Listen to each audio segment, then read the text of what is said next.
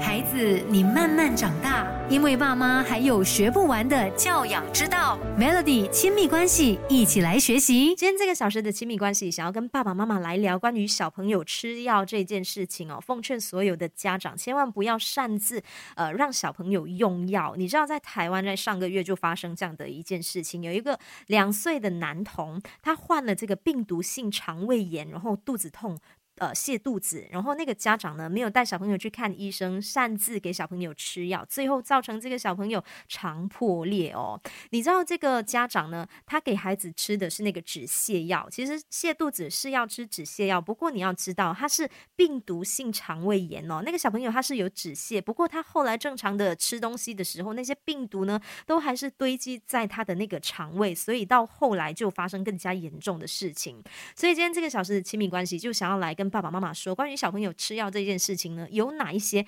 NG 的行为？有一些父母呢，可能就是为了求方便啦，会让孩子去吃之前还没有吃完的那些药，或者是他自己增加或者是减少那个剂量，然后把药给孩子吃。其实儿童用药哈是需要经过精准的计算的，要根据儿童的这个身高啊，还有体重啊，是会有不同的用药方法的，必须经过医生的这个诊断才安全。如果说家长你不确确定小朋友适不适合吃那个药，或者是说你不知道他到底要吃多少的剂量，建议你还是要去小儿科诊断哦，千万不要随意的让儿童用药。孩子，你慢慢长大，因为爸妈还有学不完的教养之道。Melody 亲密关系，一起来学习。我不知道大家有没有这样的一个经验，有时候就是你身体不舒服啊，或者是发烧的时候，你去看医生，医生会建议你多补充这个运动饮料哦。其实运动饮料呢，它的确有电解质平衡。的功效，但是有一些运动运动饮料的糖分太过多，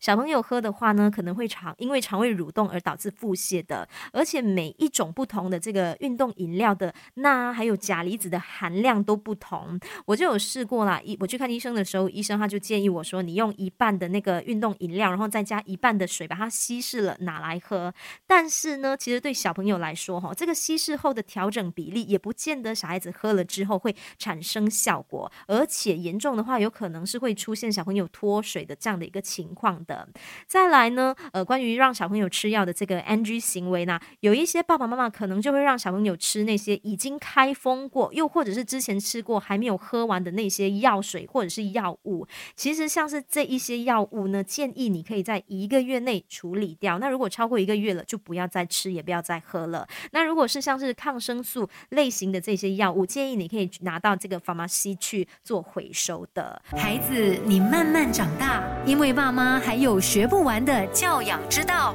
Melody 亲密关系，一起来学习。我相信很多的爸爸妈妈都肯定经历过，就是小朋友生病的时候啊，你给他吃药，然后他就吐出来，把那个药。